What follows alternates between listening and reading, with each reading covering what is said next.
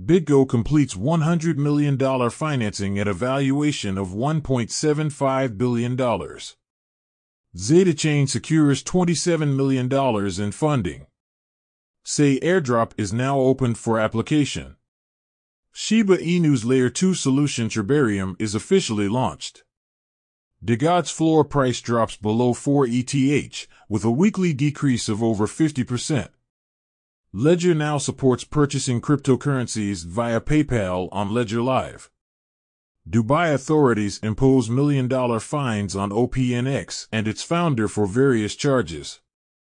Injective announces INJ Token 2.0 upgrade plan, allowing all dApps unrestricted participation in INJ burning auctions.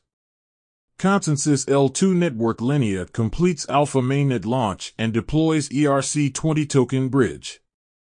Singapore police arrest 10 individuals on charges related to money laundering, with involved assets including virtual currencies valued at around 1 billion SGD. Tron DAO Ventures invests $2 million in Curve, with plans to deploy Curve on Tron and BTTC.